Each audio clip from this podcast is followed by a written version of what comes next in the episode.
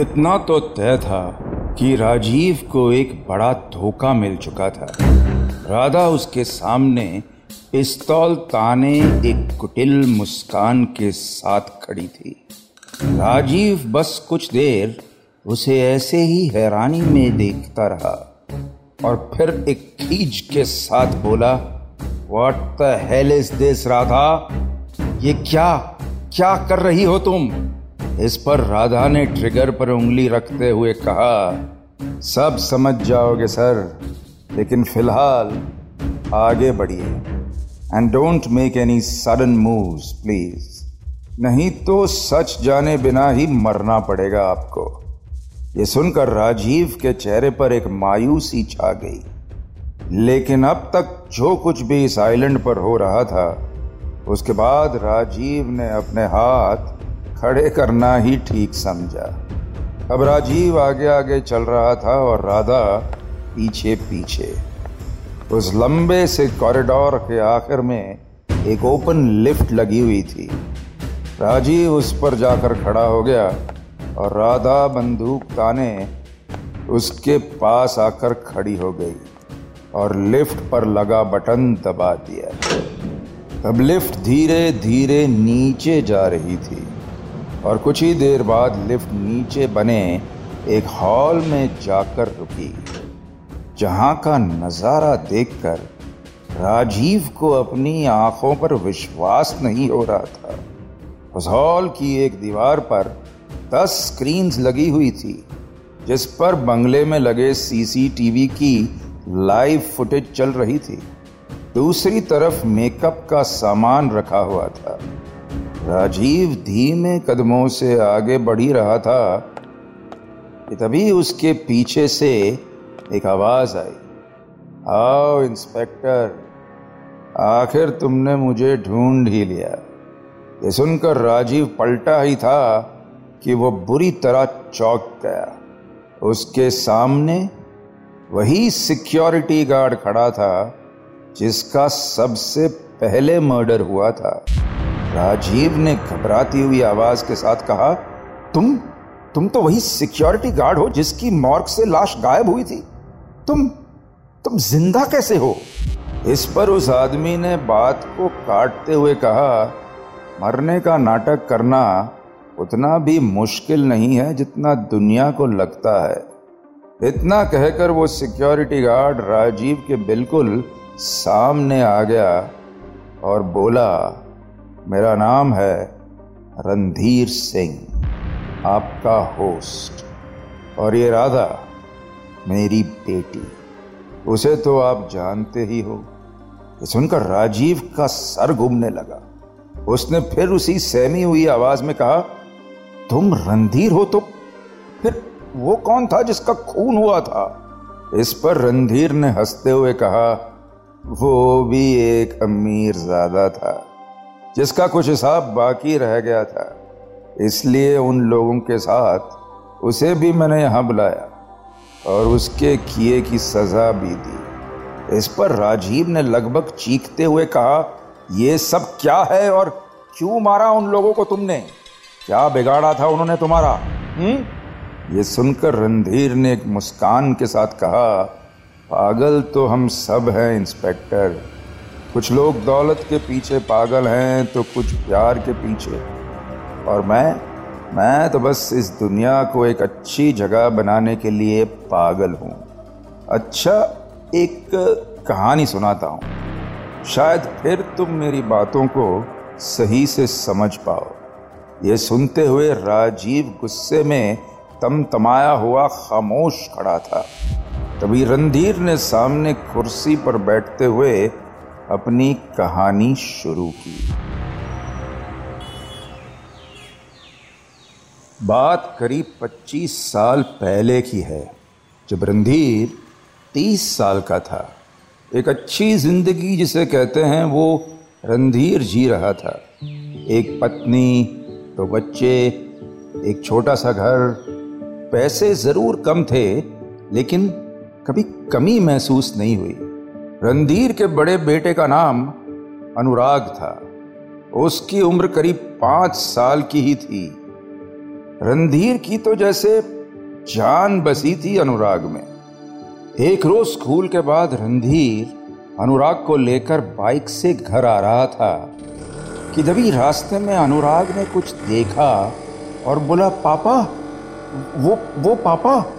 ये सुनकर रणधीर ने हँसते हुए कहा अब क्या चाहिए महाशय को? ये सुनकर अनुराग ने सामने खड़े आइसक्रीम ट्रक की ओर इशारा कर दिया। रणधीर मुस्कुराया और उसने सड़क के किनारे ही बाइक रोक दी। वो बाइक से उतरा और अनुराग को समझाते हुए बोला, मैं लेकर आता हूँ बेटा। बस, आप यहीं बाइक पर ही बैठे रहेंगे, ठीक है? अनुराग ने अपना मासूम सा चेहरा हामी में हिलाया और बोला, पापा, आइसक्रीम चॉकलेट वाली लाना, प्लीज़। ये सुनकर रणधीर के चेहरे की मुस्कान और भी बड़ी हो गई। रणधीर आइसक्रीम के स्टॉल पर खड़ा था और तभी अनुराग ने देखा कि कहीं से एक पतंग कटकर साइड पे आ गिरी थी। उसे देखकर अनुराग के चेहरे पर एक मुस्कान आ गई। उसने एक नज़र रणधीर को देखा, जो अब भी स्टॉल पर ही खड़ा था। उसे ना आता देख अनुराग धीमे से बाइक से उतरा और सड़क की तरफ़ आगे बढ़ गया। सड़क के बीच में पहुंचकर अनुराग अपने छोटे छोटे हाथों से पतंग उठाने के लिए झुका और तभी एक तेज रफ्तार से आती हुई कार अनुराग के ऊपर से होकर निकल गई। एक पल को भीड़ में खड़े लोग बुरी तरह चिल्लाने लगे। इसे सुनकर रणधीर को भी थोड़ा अजीब लगा। उसे देखा कि कुछ लोग एक आलिशान बीएमडब्ल्यू के पीछे भाग रहे थे। देखकर रणधीर भागकर भीड़ तक पहुँचा ही था कि उसने देखा कि बाइक पर अनुराग तो है ही नहीं। रणधीर की जान हलक तक आ चुकी थी। वो भीड़ को चीरता हुआ अंदर जाते हुए बस एक ही प्रार्थना कर रहा था कि अनुराग ना हो, मगर बहुत देर हो चुकी थी। जैसे ही अंदर जाकर उसने अपने बच्चे को देखा तो एक पल को उसकी जान उसके शरीर से बाहर निकल गई। अनुराग खून से लथपथ सामने पड़ा था। उसे इस हालत में देखकर रणधीर ने खुद को संभाला और उसे उठाते हुए पागलों की तरह, हॉस्पिटल की तरफ़ भागा। वो जाकर हॉस्पिटल पहुँचा ही था कि तभी वहाँ खड़े एक डॉक्टर के सामने जाकर गिड़गिड़ाते हुए बोला, सर सर, मेरा बच्चा एक्सीडेंट एक्सीडेंट हो गया उसका। और सुनकर उस डॉक्टर ने एक नज़र अनुराग को देखा और कलाई पकड़कर नब्स चेक करते हुए बोला आई एम सॉरी पर यह तो काफ़ी पहले मर चुका है। ये सुनकर तो जैसे रणधीर की दुनिया एक झटके में टूट कर बिखर गई। मगर जिस आदमी ने यह काम किया था, उसे सजा दिलवाना अब रणधीर की ज़िंदगी का आखिरी मकसद बन चुका था। कहानी खत्म करते हुए रणधीर ने गंभीर सी आवाज़ में कहा मैं पुलिस के पास गया गुहार लगाई, मगर जिस कार ने मेरे बेटे को मुझसे छीना था, वो किसी अमीर बाप का बिगड़ा बेटा था और अपने बेटे को बचाने के उस आदमी ने पुलिस से लेकर गवाह तक सब कुछ खरीद लिया। और मेरा बेटा? उसकी मौत का हर्जाना दिए बिना ही वो अमीर ज़्यादा छूट गया। पूरी कहानी सुनने के बाद राजीव ने थोड़ा सोचते हुए कहा तो जिसने तुम्हारे बेटे को मारा, वो इन्हीं लोगों में से कोई था? रणधीर ने खुद में ही मुस्कुराते हुए कहा, अफसोस, मेरे बेटे के कातिल तक मैं कभी नहीं पहुँच पाया।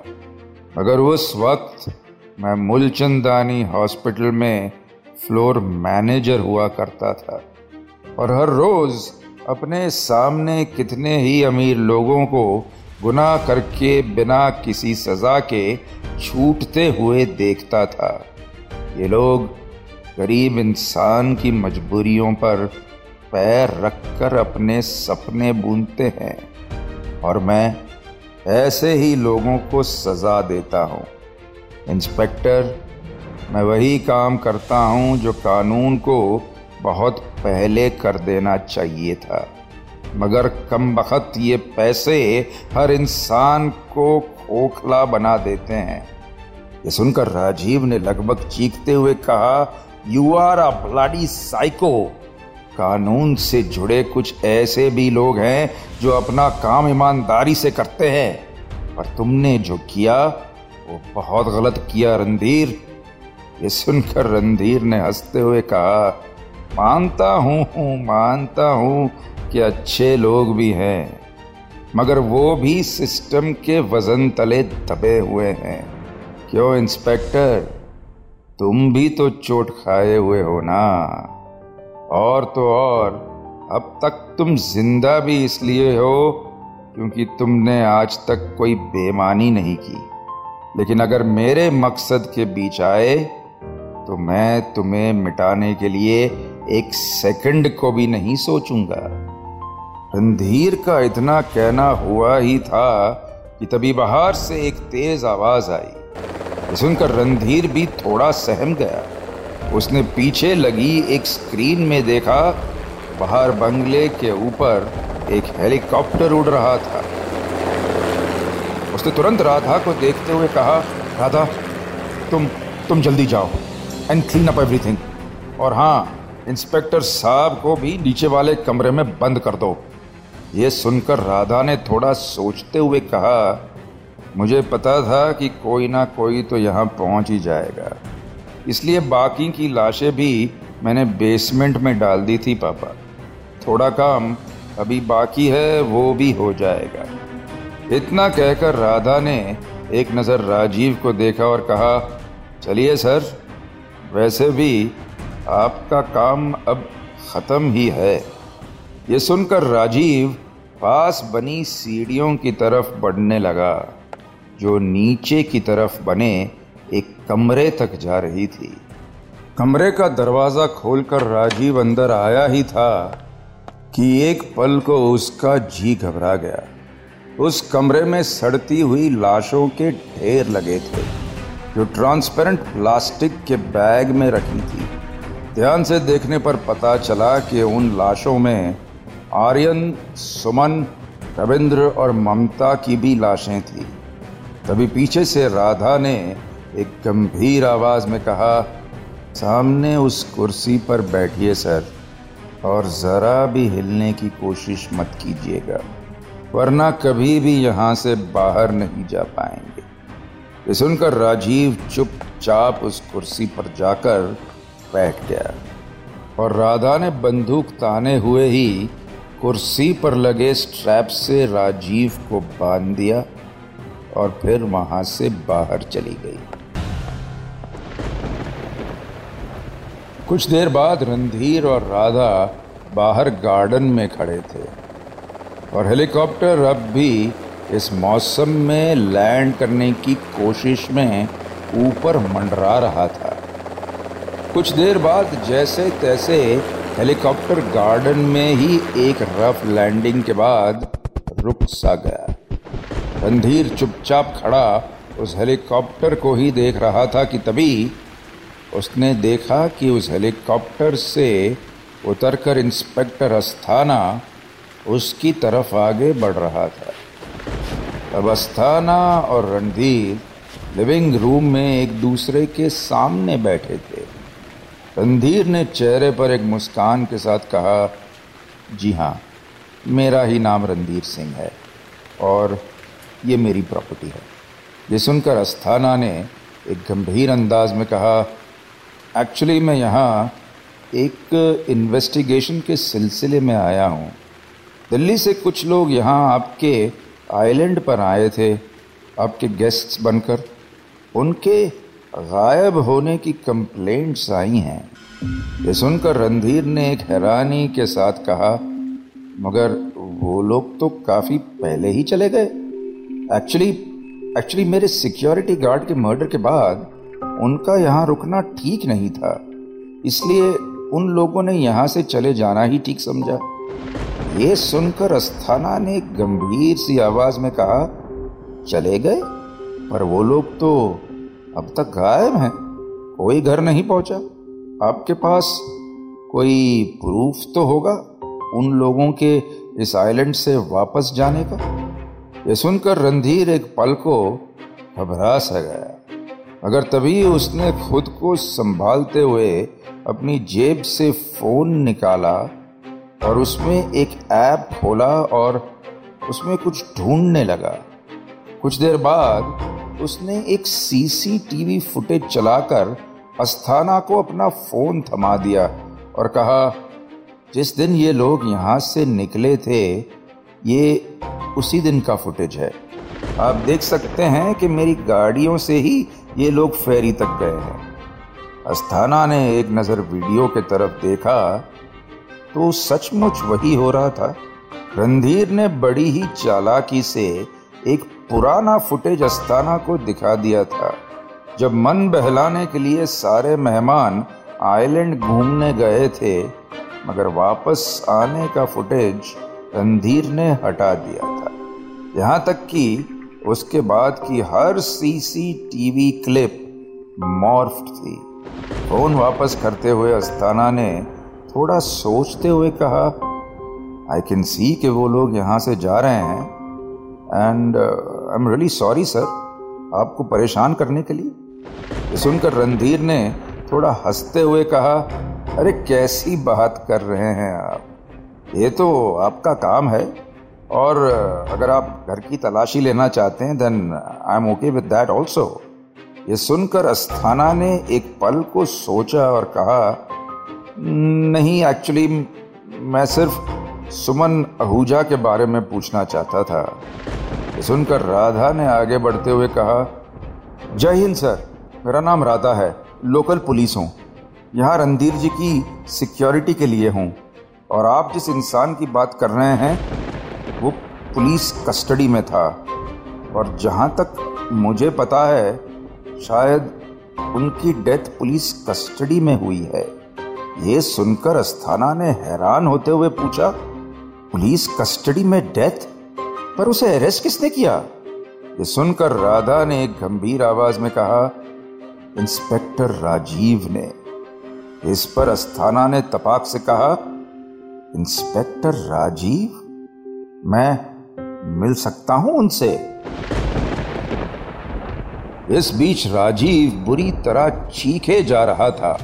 Help me somebody help me please मगर उसकी आवाज़ उन दीवारों को चीर कर बाहर तक नहीं जा पाई। इस जगह से बाहर जाने की उसकी हर कोशिश नाकाम थी। अस्थाना को जवाब देते हुए राधा ने कहा, सुमन के मर्डर के बाद से ही राजीव सर फरार हैं। हम लोग भी उन्हीं को ढूँढने की कोशिश कर रहे हैं। जैसे ही कुछ मिलता है, मैं आपको खबर कर दूँगी। ये सुनकर अस्थाना ने हामी में अपना सर हिलाया और रणधीर से हाथ मिलाकर वहाँ से चला गया।